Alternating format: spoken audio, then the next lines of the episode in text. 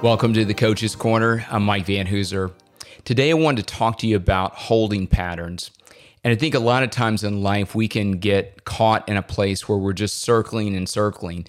I was uh, on a plane coming home with my oldest son a few years ago, and the captain said, We're just going to be circling up here for a few minutes uh, until we land.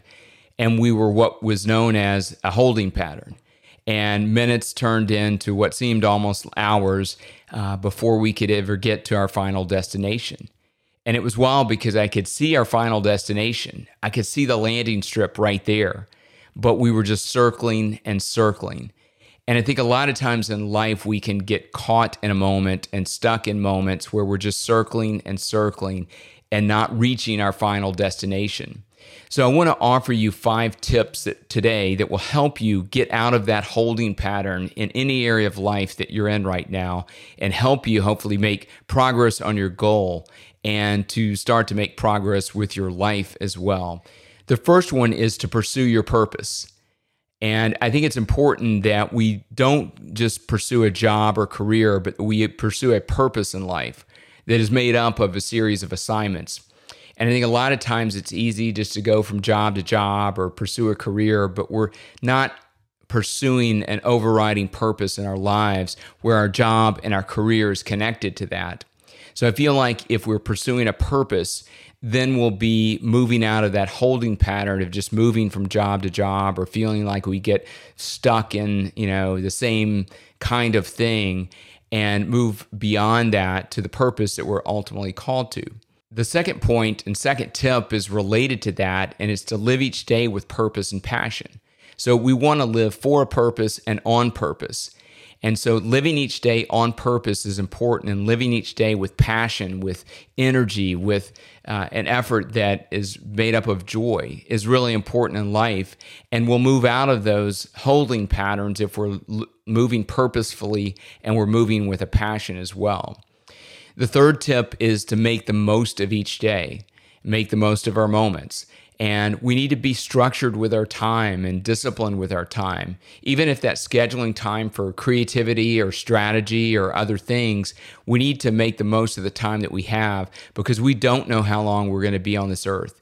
And we need to make sure that we're making the most of each day and uh, making the most of the time that we have. And We talked about that on our podcast earlier this week about investing your time, talent, and resources. So, investing your time, knowing that it's a resource that can have return on the investment and not just spending or wasting our time, is really important and not just going through the motions. The fourth tip is to be present in the moment. And if you've listened to this channel or you've read our blog site or just been around some of the content that we have, we often talk about being present in the moment. And I often coach my athletes and the business leaders and entrepreneurs that I work with to be present in the moment. And it's so easy to get disengaged with things and circumstances and get disillusioned by things that have happened that we're not present. We may be present physically, but we're not fully present not only physically, but emotionally, mentally, and spiritually. So we have to make a conscious choice to be present and not get distracted by other things, not get distracted by our phone, not get distracted by the past and lamenting the past or worrying about the future, but being present in this moment and doing everything that we can to be present and make the most of the moment that's in front of us. And then the fifth tip is foundational to all the other four tips, and it's don't hold back. Don't hold back with your life. I think sometimes I'll see a runner at a starting line, and you can see on their face they've already quit before they've even started the race. And so, if you're at the starting line of something you're trying to do, or something you're trying to accomplish, or a big goal in life, or you're starting a new job or a new relationship, don't quit at the starting line.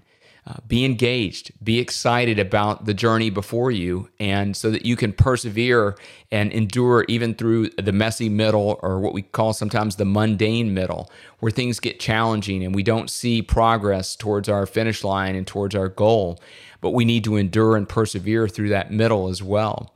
I love what Paul says in Hebrews 12 2 in the Bible, and he talks about running a race and laying aside every weight that hinders us and running our race with endurance. And I think it's important that we run our race and we finish strong. We were called to run a race with our lives. And so, whether that's individual races that we have that relate to our career or certain things that we're trying to accomplish in seasons of life, or whether it's our whole life, we need to run that race with endurance and to not hold back from what we're doing. And I think a lot of times we can hold back and not unleash our talent. And we weren't meant to live lives like that. We weren't meant and created to live lives to hold back. We were meant to unleash the, the talents, the skills, the gifts, and the opportunities that we have, and to unleash that talent and to make a difference with our lives. And so, a key question is Are you doing that? Are you holding back? Or are you going for the things that you know you can do and going for the things that you've been called to do as well? So I hope these five tips help you with that. And remember that life is too short and too precious to be caught in a holding pattern. And just like that plane that was in the air, and we were all waiting on the captain to land that plane and to open the door to our final destination people are waiting on you and counting on you to land the plane and what you're doing and help them to grow through your investment and through your legacy in them to open the door for them to new opportunities. So remember those people today and make the most of the opportunities that you have for in front of you.